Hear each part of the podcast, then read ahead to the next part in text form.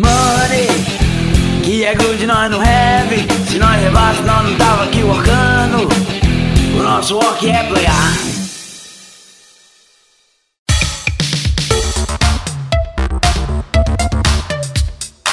Fala galera, bem-vindos a mais um Nosso Work é Playar. Dessa vez eu tenho o prazer de anunciar que nós teremos a primeira volta de um convidado aqui para o podcast. O primeiro convidado do podcast, Fel Barros, hoje estará aqui novamente conosco. E o assunto principal deste podcast são os jogos Evergreen, beleza? Definiremos de uma vez por todas, ou pelo menos até então, o que são jogos Evergreen e também falaremos como nascem e onde vivem os jogos Evergreen. É praticamente um Globo Repórter, valeu? Mas, como não poderia deixar de ser, nessa segunda temporada nós temos uma estrutura um pouco diferente. Aí com Robertinho Aual, com o Thales da Estratégia e Consultoria fazendo drops de negócios e o quadro de perguntas e respostas. Eu vou começar aqui com o quadro de perguntas e respostas que tá mais fácil. Vamos lá?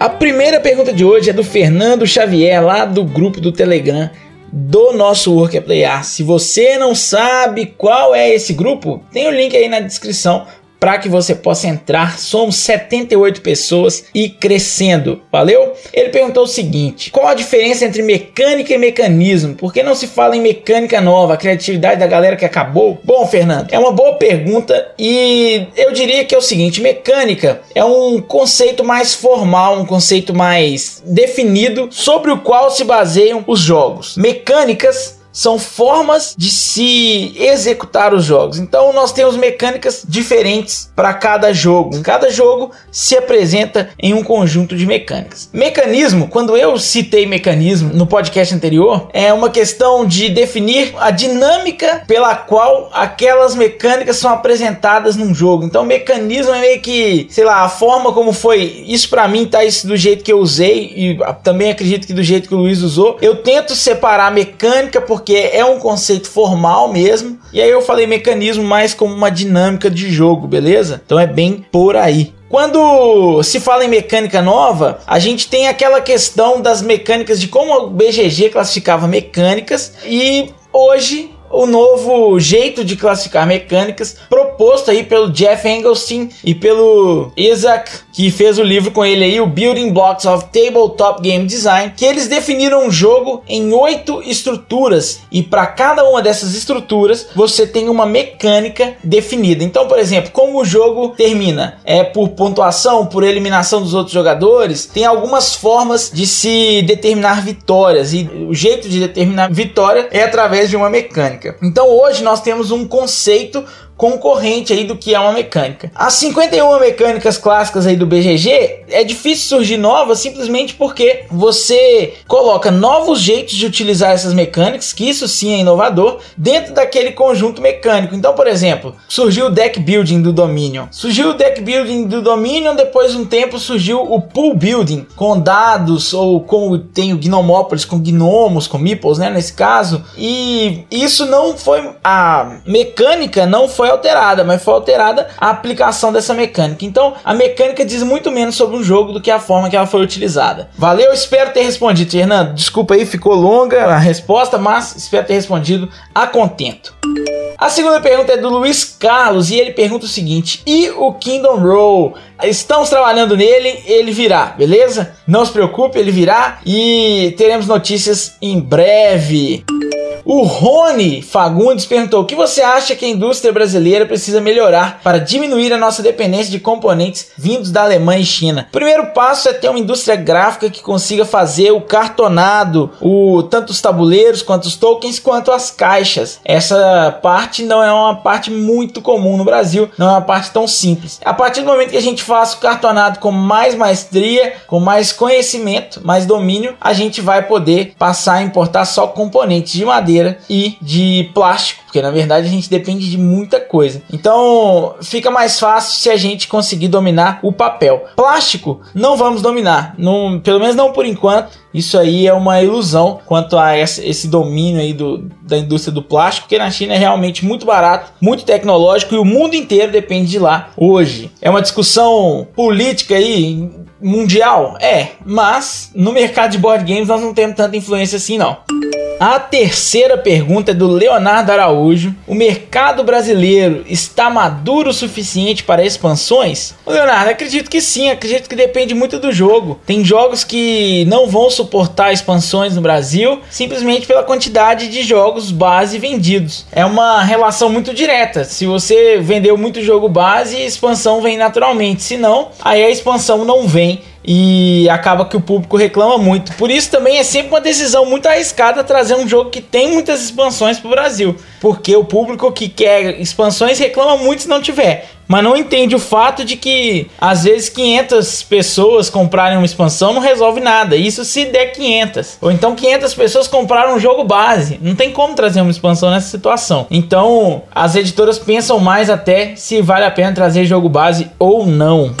A quarta pergunta é do Pedro Martins. Ele perguntou: o que mais precisa ser feito para que os jogos modernos se popularizem? Aparecer em novela ou em filme nacional? E ele dá uma risada. Pedro, eu penso nisso todos os dias e o que eu acredito que deve ser feito hoje em dia é introduzir os jogos de tabuleiro como um lifestyle de pessoas importantes, como parte da vida de pessoas relevantes aí no, no, mundo influencer aí. Então, você colocar esses jogos como uma coisa que essas pessoas param para fazer, transformam os jogos em algo mais legal. Eu acho que o videogame tem muito disso. Quando o videogame passa a aparecer nas vidas das pessoas que são cool, legalzonas, aí já passa a ser uma coisa mais aceitável em relação é, ao videogame anteriormente, que era visto como uma coisa de nerdão e, e tudo mais que sempre diminui, né, o público. Sempre que você segmenta assim, diminui o público que você alcança. Colocar os jogos no lifestyle é, seria muito interessante, porque quebra uma barreira muito grande e é claro que não vão ser todos os jogos, mas simplesmente de alguns jogos serem assim, isso já é bem relevante. E eu vejo esse movimento acontecendo. O próprio Rafael Studart tem feito isso com força, tentando colocar, é, mostrar para as pessoas que gente conhecida joga. Ele fez uma live com o Fábio Porchat, por exemplo. E essas coisas, eu acho que essas iniciativas tendem a aumentar muito o alcance dos jogos de tabuleiro. A mesma aquela época da Copa do Mundo Feminina de Futebol, que as meninas do Brasil levaram Dixit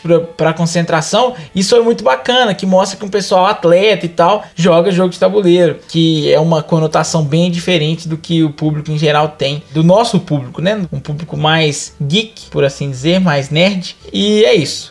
O Deep Evil pergunta: Você acha que muda alguma coisa em relação à visibilidade dos game designers nacionais no mercado internacional depois da indicação do Jordi no Spiel? Não, não acredito. Acho que muda muita coisa para o Jordi e talvez para jogos americanos que não tem tanto espaço assim no Spiel des Jahres. O Cartógrafos é um jogo visto por eles, americano mesmo, feito para o mercado americano, por uma empresa americana, no universo de um jogo americano e por aí vai. Mas é um espaço grande se o Jordi começar a ganhar esse espaço mesmo, nós teremos um espaço maior para o mercado brasileiro, até com a possibilidade, quem sabe aí, do Jordi lançar uma editora.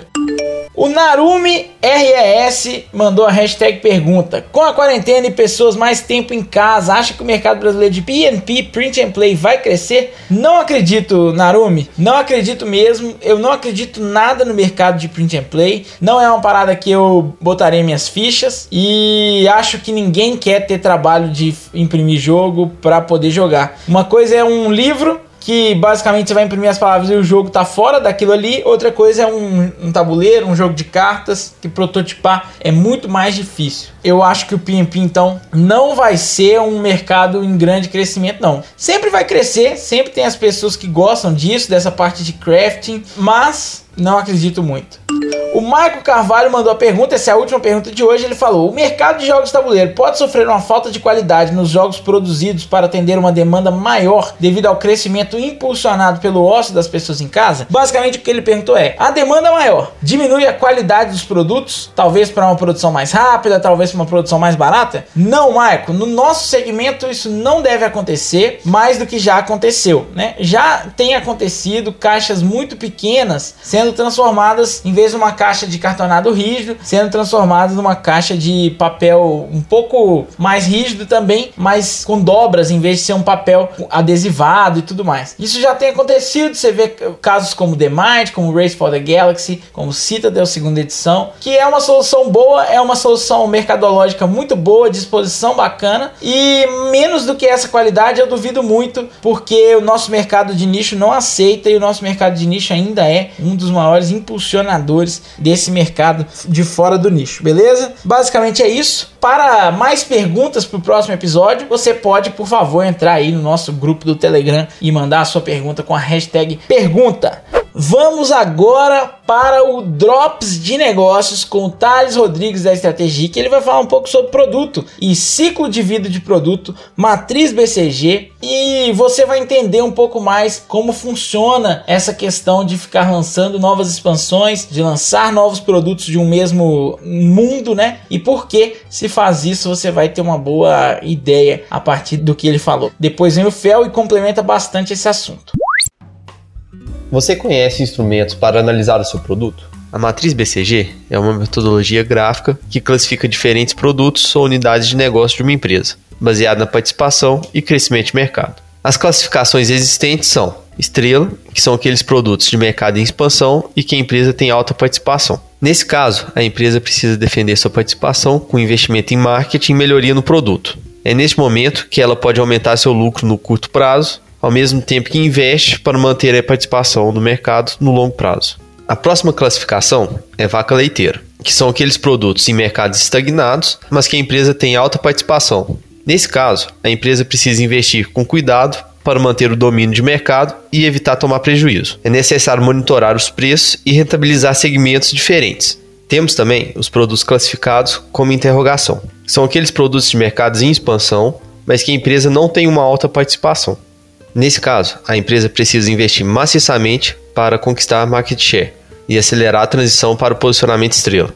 Uma boa estratégia pode ser tentar adquirir concorrente ou segmentar o mercado e assim ocupar novos espaços. A última classificação é abacaxi. Nesse caso, os produtos estão em mercados que estão em retração e a empresa tem baixa participação. Nesse caso, a empresa deve investir o mínimo possível no produto e até mesmo pensar em tirá-lo de linha.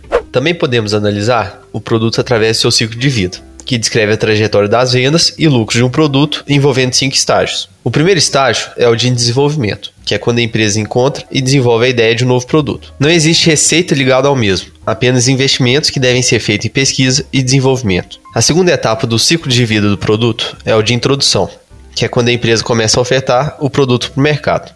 As vendas começam a acontecer, mas a empresa ainda não tem retorno e tem alto custo de marketing. A terceira fase do produto é o de crescimento. É aqui que a empresa sabe que o mercado já aceitou seu produto, porque as vendas começam a subir e o lucro começa a crescer. Mas, ao mesmo tempo, a empresa ainda não pode diminuir o seu investimento em marketing. A quarta fase do produto é o de maturidade. Nessa fase, o produto já está consolidado no mercado. As vendas e o lucro são estáveis e começam até mesmo a decrescer. Aqui a empresa não precisa de um alto investimento em marketing. A última fase do ciclo de vida do produto é o de declínio. É nessa fase que o produto começa a perder mercado, ou seja, por causa da ação de um concorrente ou da própria empresa com um produto substituto. Agora, as vendas e o lucro são decrescentes. Ambos os instrumentos podem ser utilizados em conjunto e auxiliam a empresa a entender o momento de cada produto e a gerenciar o seu portfólio, além de indicar as melhores estratégias de investimento para cada momento do seu produto. É isso, galera. Vocês estavam aí com o Drops de Negócios da Estratégia Consultoria, com Thales Rodrigues, e agora nós vamos para o motivo pelo qual vocês pagaram o ingresso para estarem aqui. E como foi o primeiro convidado, hoje também vai ser o primeiro convidado a retornar ao podcast. Eu recebo aqui o meu amigo Fel Barros. Grande Renato Simões, meu cruzeirense favorito. com os outros cruzeirenses estão todos com inveja. Aí sim, como vai? Tô bem, né? Acabei de ganhar mais um título.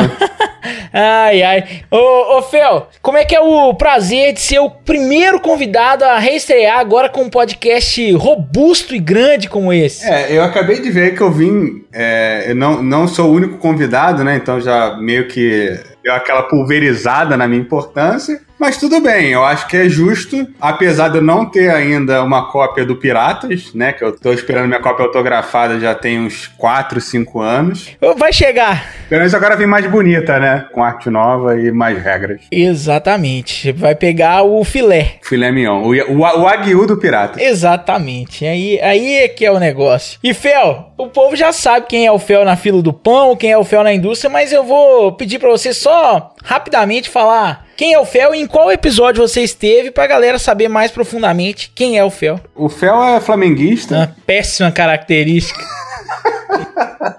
eu sou desenvolvedor e, e, autor de jogo. Né, eu trabalho na, na Cumine or Not, que é a empresa conhecida principalmente pelos Homicide, né, mas faz alguns Kickstarters legais aí também. Maior arrecadadora de jogos de tabuleiro do Kickstarter, 63 milhões de dólares. É, eu ouvi dizer, né, que é uma, empresa, uma empresa aí, bonita. É, e também sou o, o, o arquirrival do Renato nas Vazas e no Concórdia. Né? tipo, tô invicto. Né, é importante lembrar. A gente deve ter cinco partidas juntos, somando todos os jogos. E ele... Mas beleza. Eu não perdi ainda. Tá bom, tá bom. É, inclusive no cooperativo nós ganhamos também, mas tudo bem. É, é exatamente. Para você ver como é que eu não perco quando eu sento na mesa com o Renato. É, e eu fui o primeiro convidado, né, para responder a pergunta. Eu, eu inaugurei né, o, o, podcast, então foi aquela ladeira acima, né, que depois se chamou o Guilherme, chamou o Jordi, então eu fui aquela base fundadora ali do, do podcast. É, a gente também sobe de nível, viu, Fel? Isso, exatamente. Ô Fel, hoje nós vamos fazer esse podcast aqui para responder uma pergunta que. Uma pergunta não, um pedido lá do, do grupo do Telegram do nosso Work é Playar, que o Rony fez para explicar melhor o que é um jogo evergreen e o que torna um jogo evergreen. Você conhece esse termo, Fel? Já ouvi falar. Eu ouvi dizer que você que popularizou ele no Brasil. Eu popularizei no Brasil? É maneiro, eu não sabia. Eu acredito que sim. É, é assim, é um. Tem um negócio assim que, apesar de eu do nível subir depois de mim, etc. Eu acho que eu ajudei bastante a, a, a indústria no sentido de popularizar a informação. Uhum. Né? Na época do Ludocast, do que não tinha tanto, tanto canal, né? Tanta gente fazendo. Eu falava muita coisa sobre game design e, e sobre essa questão do Evergreen, né? Que foi também um termo para mim, sei lá, eu conhe, conheci esse termo uns 5, 6 anos atrás. Né, foi um pouco antes de eu entrar na Comini que eu ouvi pela primeira vez o termo. E eu lembro assim de. Eu, eu já tinha ouvido, né? tipo, lido sobre e tal, falando do Catan, do Ticket Ride. E aí eu lembro de eu conversando com uma, uma diretora de, de marketing da Asmodi, né, uns anos depois, e ela falando assim, é, parece que o Codenames vai ser o próximo Evergreen. Né, tipo, um pouco depois do Codename ter sido lançado. Errada ela não tava, hein? É, exatamente. E o que é o Evergreen, né, pro pessoal de casa? O Evergreen é o sonho de qualquer game designer, né? É o, é o jogo que não sai de print, né? É o jogo que continua sendo relançado todo ano, né? As tiragens, obviamente, variam, mas são aqueles jogos que continuam tendo print, né? A gente tem, tem uma expressão famosa que é o out of print, que é, sei lá, 97, 98, 99, vai. 99,9% dos jogos, eles têm um print único, né? Você imprime uma tiragem dele e acabou, né? É, e alguns desses jogos que performam bem, ou só por teimosia do editor mesmo, é, é, que já aconteceu também, eles reprintam, né? Fazem uma, uma nova edição, mas alguns jogos, eles estão ele vira evergreen quando você fala assim, esse jogo tá sempre sendo printado. Por exemplo, o Catan é de 95. Uhum. Ele continua tendo prints. É, é que a gente chama de imprimir dinheiro, né? O Ticket Ride é um jogo de 2004 que é, é, é imprimir dinheiro, né? Basicamente, fala assim, ó, vou fazer, sei lá, 50 mil Ticket Ride. Tá bom, ah, beleza. Já vendeu tudo? Manda mais 50 mil aí. Pô. É, multiplica 50 mil pelo valor de venda, é o que você tá fazendo agora. Exatamente. Então é assim, é, é, é, é, o, é o sonho de todo mundo, né? E é ter o jogo que tá sempre em print e também sempre saindo produto novo também. Isso é uma característica também né, desses Evergreen. É, o, o Evergreen, eu acho legal a gente conversar isso na, na, no, pelo olho da indústria, né? Que se uhum. importa muito mais com isso do que o, o jogador. Todo mundo quer fazer um evergreen, né? Tipo, é o sonho de qualquer editora ter um jogo que continua em print. Uhum. Só que um evergreen, é, é, ele não vai só... Ah, tipo, eu, eu decidi que esse jogo aqui vai ser meu Evergreen, né? Não existe. Mas uma vez que você conseguiu emplacar um jogo, ele tá vendendo, você reprinta e continua acabando, continua esgotando, você precisa aumentar a longevidade dele, né? Então o Ticket Ride 2004, ele tem 16 anos. Uhum. Quantas expansões ele tem? Ó, só de mapa de expansão são oito já lançadas. Oito. Aí nós temos os produtos de entrada, como o First Journey, como agora tem esses os expressos, né, que já são dois o terceiro tá anunciado. Pequenas expansões como o Alien lá, é Paul e e Alvin, talvez. Tem umas pequenas assim, e aquelas pequenas, né? USA, Big Cities, USA. Uhum. É, então, assim, tá para mais de 20 produtos da linha. Talvez. Então é isso, tipo, é um lance assim de pelo menos um por ano sai, uhum. né? Sai alguma coisa nova do, do Ticket E não é assim, tipo, é sai e é, e é, um negócio meio. Como é, que, como é que eu vou dizer? Não é um negócio meio escondido. É, cara, é o destaque da Days of Wonder na Essen. Eu, eu, a última Essen que eu fui, eles estavam lançando aquele mapa do mar. Rails and Sails. Isso. Metade do, do buff da, da Days of Wonder era, era o Ticket Ride, a outra metade era um, um, jogo ruim que a gente jogou e vendeu depois, que eu esqueci o nome. É The River, né não? The River, isso. Mas era aí, entendeu? Então, assim, não é tipo a, a, a Days of Wonder, ela, assim como o Catan. O Catan, ele tem um stand só dele. É, o Catan é outro patamar, né? É, o Catan é maior que a própria editora, é maior que a própria Essen, talvez. É, e tem um, um, um negócio bacana também sobre esse negócio do, do Evergreen, que é, se você pe pensar nas aquisições das Modi, né, quando ela começou, quando ela foi comprada pelo, pelo grupo bilionário lá, é, é a estratégia de aquisição da Asmodee era comprar a empresa que tinha Evergreen, né? Ela comprou a Zimain porque ela tinha o, o Pandemic, ela comprou a empresa do, do Catan também, a, que tinha no Catan nos Estados Unidos, a Mayfair, né? É, o Catan foi nos Estados Unidos, né? Ela comprou o direito nos Estados Unidos e o Catan Studios. Então, assim, ela foi Tipo, qual, quem é que tem jogo Evergreen aqui que eu quero comprar, entendeu? Então, se você pegar a Days of Wonder, né, também foi uma das primeiras aquisições. Então, se você pegar a, a trajetória da Asmodee, ela passa muito em cima dessa. Por isso que é, é, é um estranhamento para mim que a CGE não tenha sido vendida depois do, do Codenames. Mas aí também pode ir muito do da cabeça do dono, né? É, não quer vender, né? Tipo, acho que vai ganhar mais dinheiro. E aliás, o Fel falou da, da história das Modê aí. Quem não ouviu, ouça o episódio em que nós analisamos aí a Asmodee e o episódio é qual a próxima compra da Asmodee, que analisamos como ela se posiciona no mercado de jogos de tabuleiro, Fel. Então fica aí essa curiosidade, analisamos isso tudo. Mas então vamos lá, voltando aos Evergreens e não propriamente a Asmodee, que é dona de quase todos eles, vamos falar. É, já definimos o que são Evergreen. Jogos estão sempre em print, então, e não são prints pequenos, né? Porque é muito fácil ter um. Muito fácil não, né? Mas é mais fácil ter um jogo Evergreen que tem prints pequenos. Mas jogos que são mundiais, estão sempre em print, estão saindo para tudo quanto é lado, vende muito mesmo. Como esses jogos, Fel, como eles nascem? É, essa é a pergunta de um milhão de dólares, né?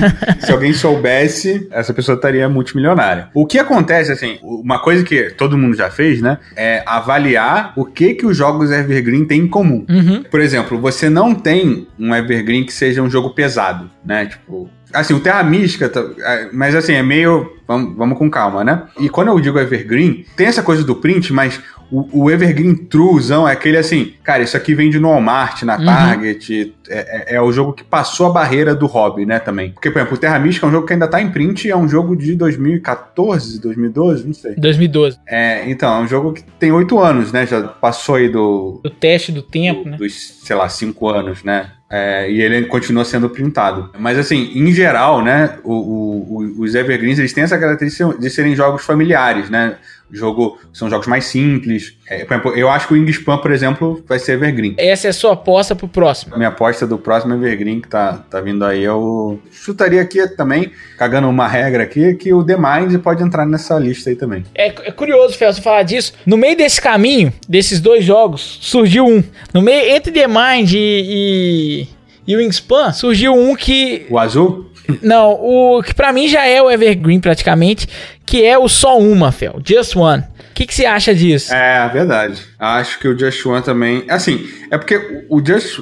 A gente tá cagando regra aqui porque são jogos que estão em print há um ano só, né? Isso. Então a gente não pode falar com precisão de que há cinco anos ainda vai estar tá vendendo o Just One. Mas o Just One é o tipo o tipo de jogo que eu vejo vendendo numa ReHap, num, num Walmart. Ele é um concorrente do Imagem Ação, né, cara? É, exatamente. E tem uma parada muito legal que aconteceu durante a pandemia, que o Just One é muito bom para jogar em quarentena. Uhum. Então eu joguei o, o Just One com um amigo meu que não é gamer e tal, tipo, fazendo videoconferência, né? O azul, né? Eu imagino que não vai sair de print. O Dixit.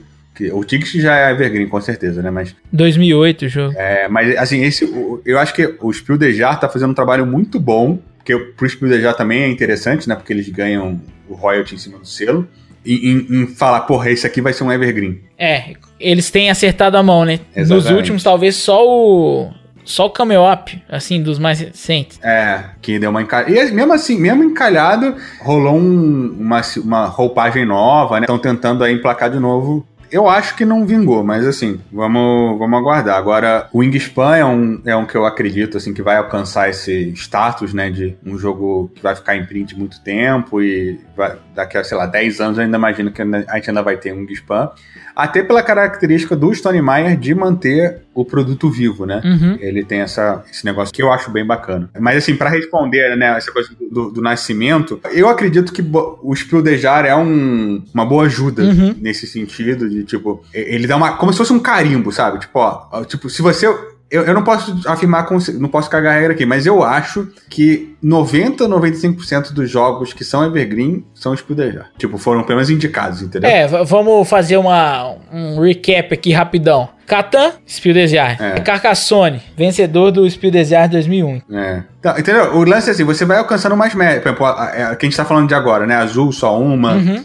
The Mind, são jogos que foram indicados. Tipo, Dixit, né? Também foi. Enfim, eu, eu acho que eu- não acho que é o único fator, né? Não acho que é um fator preponderante. O Codenames ganhou também, né? E tá aí. Tem até Codename da Disney. Mas, por exemplo, tem jogos que o pessoal reclama pra caramba, tipo Munchkin, que é a vaca leiteira absurda da Steve Jackson, sei lá, 20, 25 anos Mais até, cara. é uma venda anual absurda e com esse negócio das licenças e tal. Desde 2001. Ganhou o Origins Award. Então, é isso. Tipo, são, assim, o Evergreen brasileiro, né, que é o Sheriff of Nottingham, ele foi recomendação do Spiel com a versão anterior, o Heart Under Grains. E, e, e é um jogo de, sei lá, 2004. É, e ele, e ele ganhou é, o selo de excelência da Tower, ganhou, ganhou Origins quando saiu, então ele tem muito, muita premiação. A premiação tem muito disso, né? Desse indício, assim. É, e, e- você vê, né? Tipo, em geral, ele também são essa coisa de ser um jogo família, acessível para um grande público. É, eles, eles dividem algumas peculiaridades em, em termos de acessibilidade ao público, em termos de da, da arte, né?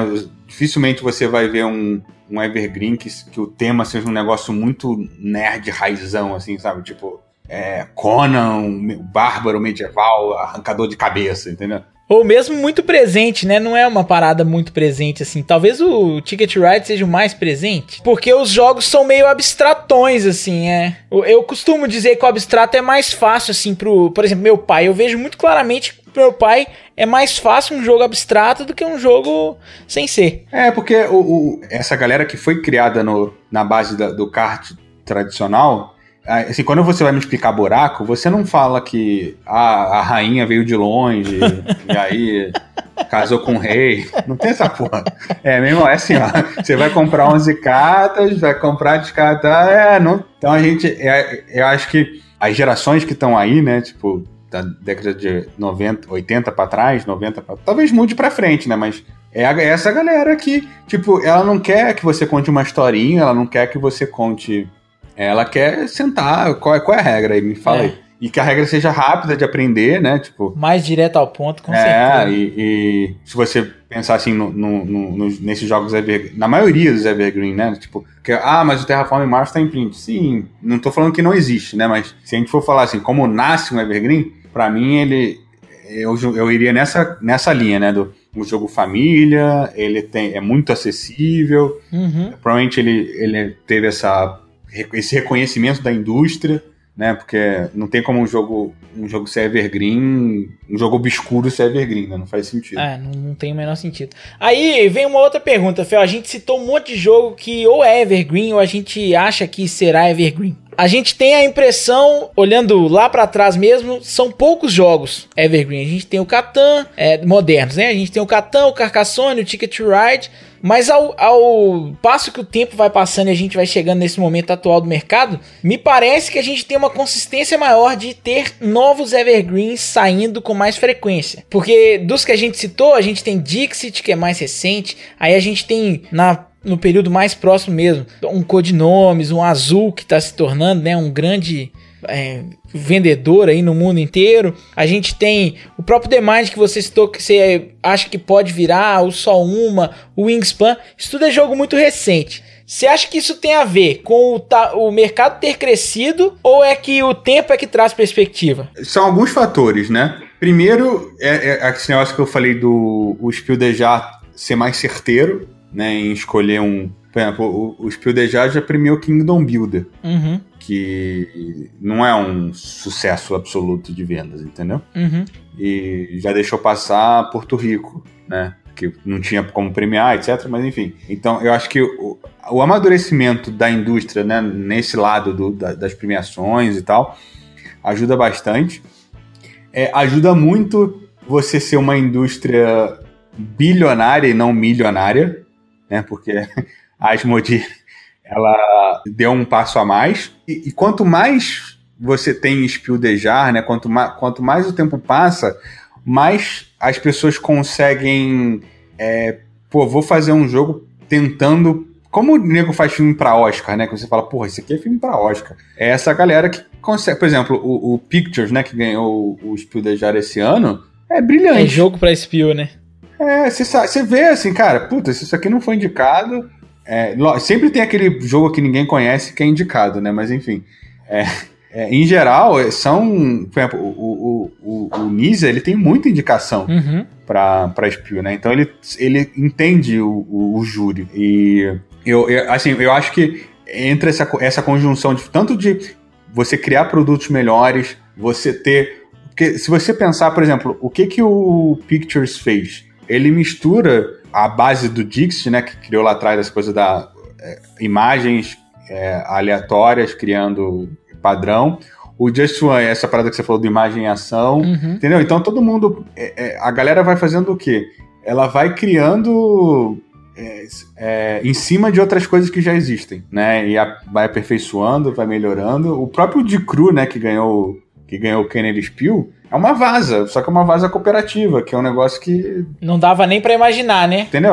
A vaza tá aí. É, vaza tá aí há sabe-se quantos anos, entende? Então eu acho que é muito. Eu acho que tem a questão do dinheiro envolvida, porque vai, vai essa coisa da pesquisa, né? Tipo, quanto de grana não tem na, no, no, no RD, mais gente fazendo o jogo, então você vai tendo mais gente, mais exposição aos pitches também, né? Então o crescimento da indústria com certeza favorece. Então, tipo, você dizer que agora você tem pelo menos um evergreen por ano, não é um, um absurdo. Uhum. Né? Tipo, a gente não tem como garantir, mas tudo indica que né? O, o Azul aí tá indo pro, sei lá, terceiro, quarto ano já. E agora tem esse negócio bacana, que é recente, né? Se a gente for pensar, que é o Evergreen pesado. Uhum. Né? O, o Gloomhaven, por exemplo, não vai mais sair de print. Acredito, pelo menos. É, não, não parece, né, que vai ser esse o caminho. E é uma coisa nova, né? Tipo, o, o, o Terraforming Mars. Você acha que vai acabar o Terraforming Mars? Eu não acho. É, eu acho que aí depende muito da, da Stronghold, da, do estúdio original lá, que eu esqueci o nome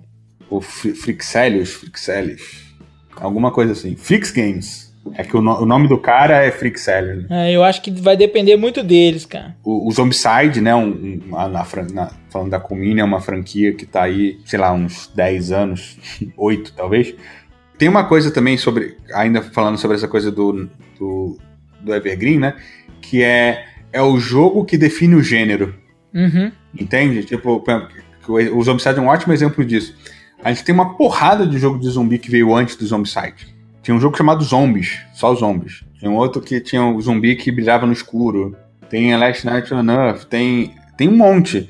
Só que o Zombicide, ele conseguiu definir o gênero. É. Né? Ele conseguiu ser um jogo que fala, ó, se alguém perguntar para você hoje, me indica um jogo de zumbi, dificilmente você não vai falar do Zombicide primeiro. É verdade. Né? E, e isso acontece, por exemplo, o, o, o Dominion, né? Que as pessoas não gostam, que, ah, mastigar areia, blá blá blá. Mas ele definiu o deck build, né? Porque ele criou a mecânica, mas enfim. É, então você tem muito isso, por exemplo, o, o party game, né? Do, que é, Codenames Dix Just One, sabe? Então, essa coisa de você definir um gênero, né? Você ser o, o, o representante do gênero é uma coisa que te catapulta para esse. Uhum. Para tipo, esse status, né? De, de Evergreen também. É, não faz sentido mesmo, verdade. Só pra gente finalizar, Fel, aqui no, no assunto Evergreen, eu queria saber o seguinte: você acha que tem coisas que a editora pode fazer para transformar um jogo em Evergreen ou um jogo já necessariamente nasce predestinado? É o Fred no gol contra a Austrália em 2006, você que gosta de referência de futebol. é, cara, eu acho que não existe um jogo evergreen sem um, uma conjunção de fatores, inclusive a incerteza. Uhum. Né? Não tem como nenhum editor, nem a Asmodee, nem a Days of Wonder, nem ninguém. Até porque a Days of Wonder tá tentando fazer o Evergreen desde o Ticket Ride, né? Sem sucesso. É, agora eu acho que eles pararam de tentar, né? É, exatamente.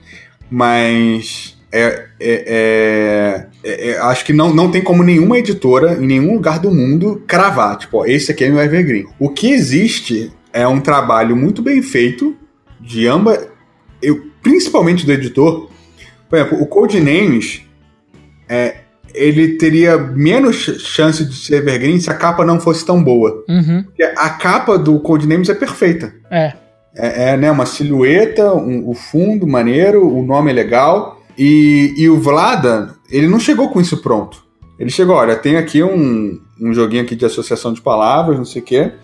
É, e aí o, a, a, o mérito da CGE é de transformar isso num produto. O azul. É, o azul com certeza acho que é o maior exemplo. Com certeza não chegou com aquela pecinha.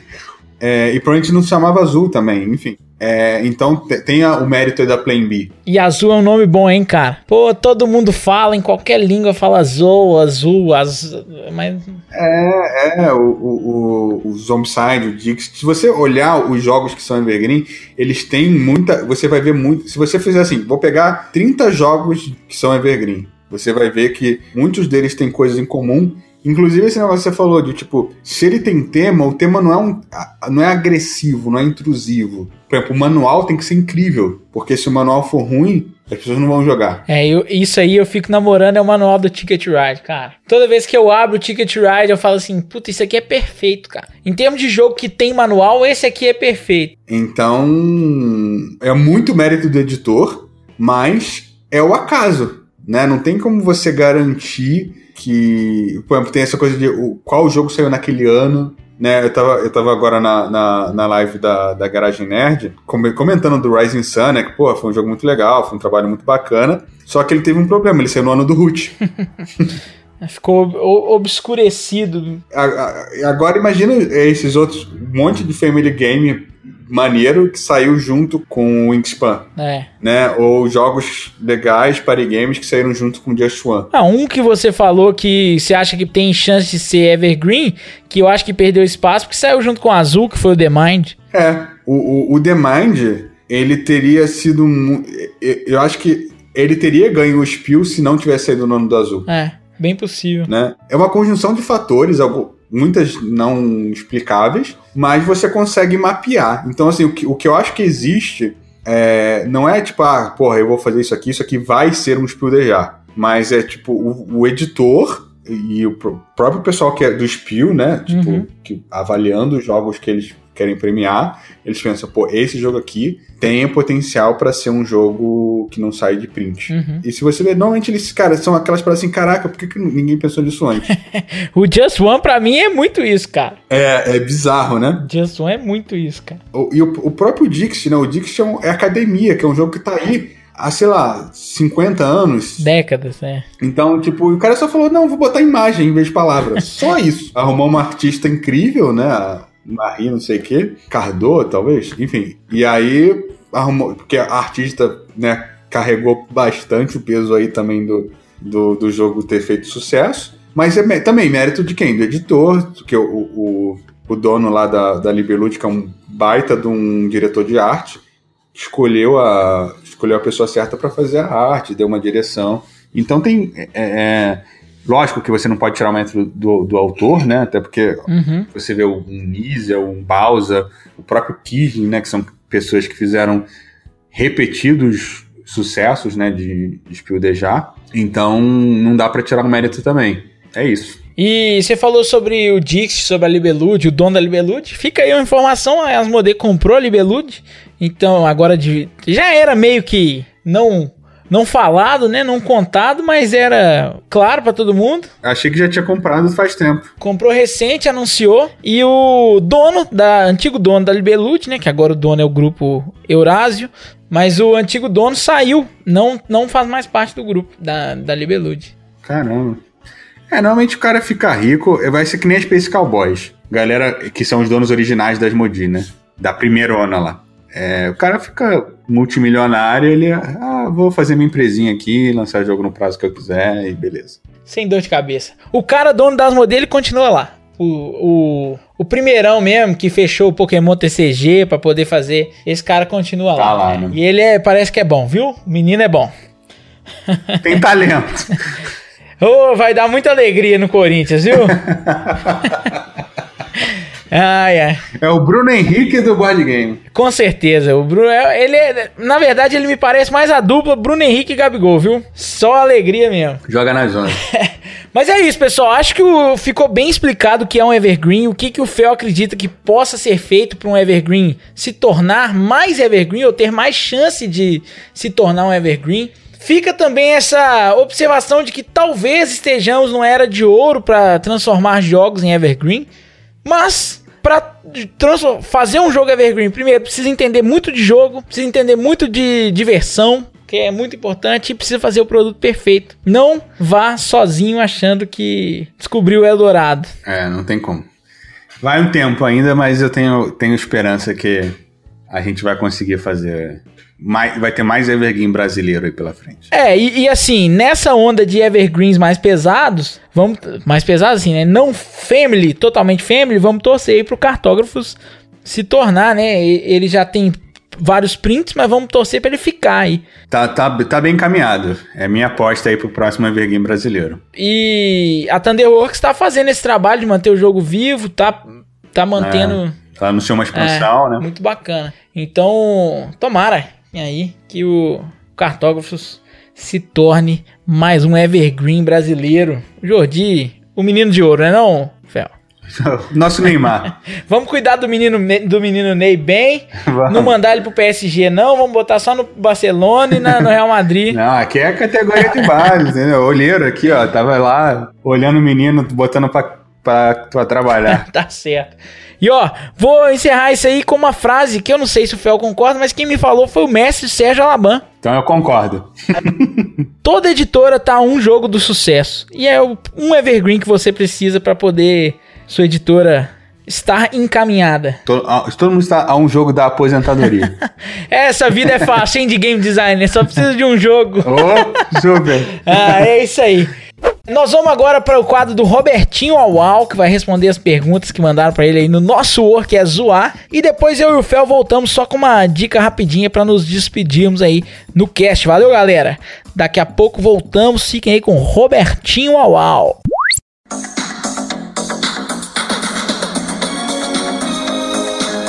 Alô, galera! Nosso work é zoar começando, amigo! Aí, pessoal, ainda não fui expulso desse podcast, ainda continua aqui firme e forte. E vamos começar com bastante novidade na voz desse que é considerado o Pablo da gringa, bicho, Rick Ashley, amigo. Esse aí, realmente, quando canta, o coração grita, amigo. Eita miserável. Olha aí, vamos lá, vamos para as perguntas, galera. Vamos aí, perguntinhas pro Aual. Lembrando que se você quiser participar aqui, mandar uma perguntinha, mandar um beijo pra gente, você pode, é só entrar no link aí que tá nesse mesmo podcast, o nosso grupo no Telegram, nosso work é Play A, tá certo? Então vamos lá, perguntinha, vamos lá, começando, galera. Robertinho, Se jogos violentos te deixam mais violentos, banco imobiliário te deixa mais rico? Olha aí, bicho, tá certo. Pergunta do Luiz Carlos aí pra gente.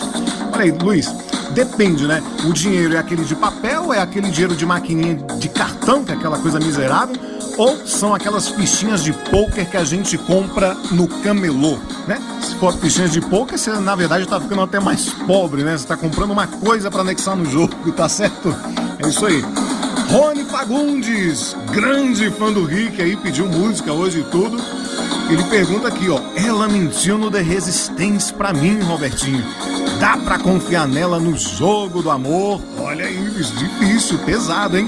Ó, é, Rony, seguinte, amigo, olha, você vai precisar analisar aí com mais jogos, né? Por exemplo, jogando Ticket Ride, vocês se cruzam? peguei você, peguei você, tá certo? Olha aí, ó, não quero acabar com o seu casamento, vamos deixar isso pra lá, tá certo? Abraço, Rony, valeu! Olha aí, ó, Pedro Martins. Robertinho, o tamanho dos componentes de um jogo importam. Olha aí, bicho, né? Uma pergunta realmente pesadíssima, com aquele toque de maldade que eu adorei. Gostei, tá certo, tá certo, legal. Olha aí, ó. Olha aí, ó, Pedro, é o seguinte: tem gente que vai gostar de um jogo mais leve, né? Outros vão gostar de jogos mais pesados, né? Na dúvida, você compra um jogo médio que é mais fácil de você se encaixar. Tá certo? Tá certo, obrigado, Pedro. Valeu, amigo. Valeu, legal. Olha aí, ó, Guilherme Tardino manda aqui pra gente. Onde encontro sleeves pra double, Robertinho? Olha aí, bicho. Então vai uma dica aqui, ó. Realmente não tem sleeves pra double. Double, galera, é aquele. Como é que se diz? Aquela, aquele joguinho que tem aquelas cartas redondas, não é isso? Então, o que, que você vai fazer? Compra aquela massa de pastel redonda, bicho. Aquilo ali, aquilo de plástico, aquilo é um sleeve de pastel. Aí você usa esse sleeve do pastel, usa nas suas cartas de double. Legal, olha aí, ó. E aqui por último aqui, encerrando o pedido aqui do Marcos Fabiani. Olha aí, bicho, um velho amigo meu das baladas noturnas aí, olha. Robertinho, manda um beijo pra mim, tô com saudade, paga aqueles meus 20 reais. Olha aí, mas que mal acabado, bicho, tá certo, mas um grande beijo, um abraço, saudade, irmão. Grande abraço. Vamos pra notícias? Vamos lá. Olha aí, bicho, notícias. Vamos lá ali, a Gencom esse ano, né? Foi cancelado o evento físico, mas vai ter a Gencom online e aí vai começar dia 30, né? Que é essa próxima quinta-feira aí, bicho. E o que, que vai acontecer? A Proto BR selecionou vários protótipos legais aí para participarem do evento e você vai poder jogar eles, falar com os designers, né? Inclusive um deles é o Desley, amigo meu com Ciclos da Vida, o outros amigos meus aí, ó, Moisés e a Bianca com o Marchande e o Guilherme Borges com Pichadores, tá certo? Esse protótipo por acaso passou aqui ontem na rua de madrugada, viu? É isso aí, bicho. E também vai ter um monte de palestra, entrevista e tudo com a galera Brazuca aí na organização do, da Business to Board, que tá organizando essa parte aí da Gencom Online pros Brazucas. É, realmente, essa pandemia aí, bicho, deixou. É, é, mudou o nosso ritmo, né? Mudou o nosso ritmo de vida, mudou tudo aí os nossos planos e a Gencom sendo online. Mas pode ter certeza, bicho, que passando essa crise aí, a gente vai se reunir, fazer aquele churrasco de morcego, tá certo? E vai ficar tudo bem. É isso aí, galera. E finalizando hoje aqui o programa, vamos estrear quadro novo, bicho. Olha aí, ó. Qual é o jogo, bicho? É isso aí, amigo. Olha aí, o quadro é o seguinte, pessoal. Eu vou dar três dicas aqui para você, tá? De um jogo específico.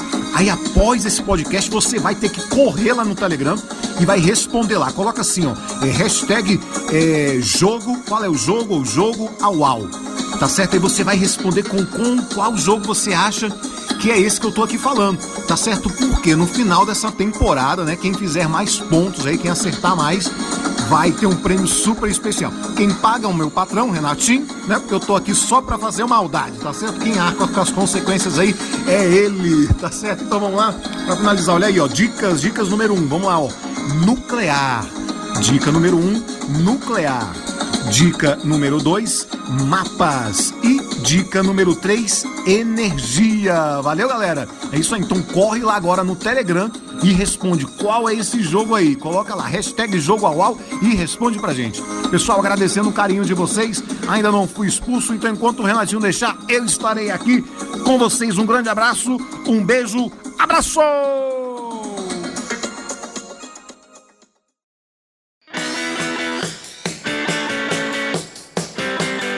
Pessoal, chegamos aí ao final do quadro do Robertinho. Valeu, Robertinho. Ele perguntou, ele fez um, um teste aí com vocês, que é o, as dicas do jogo, que ele quer que vocês descubram. E as dicas do jogo foram: nuclear, mapas e energia. Não pode dar palpite, hein, Fel? Porque essa eu achei fácil, hein? Se eu não souber o que, que é, tem que caçar carteirinha de gamer aí dessa galera.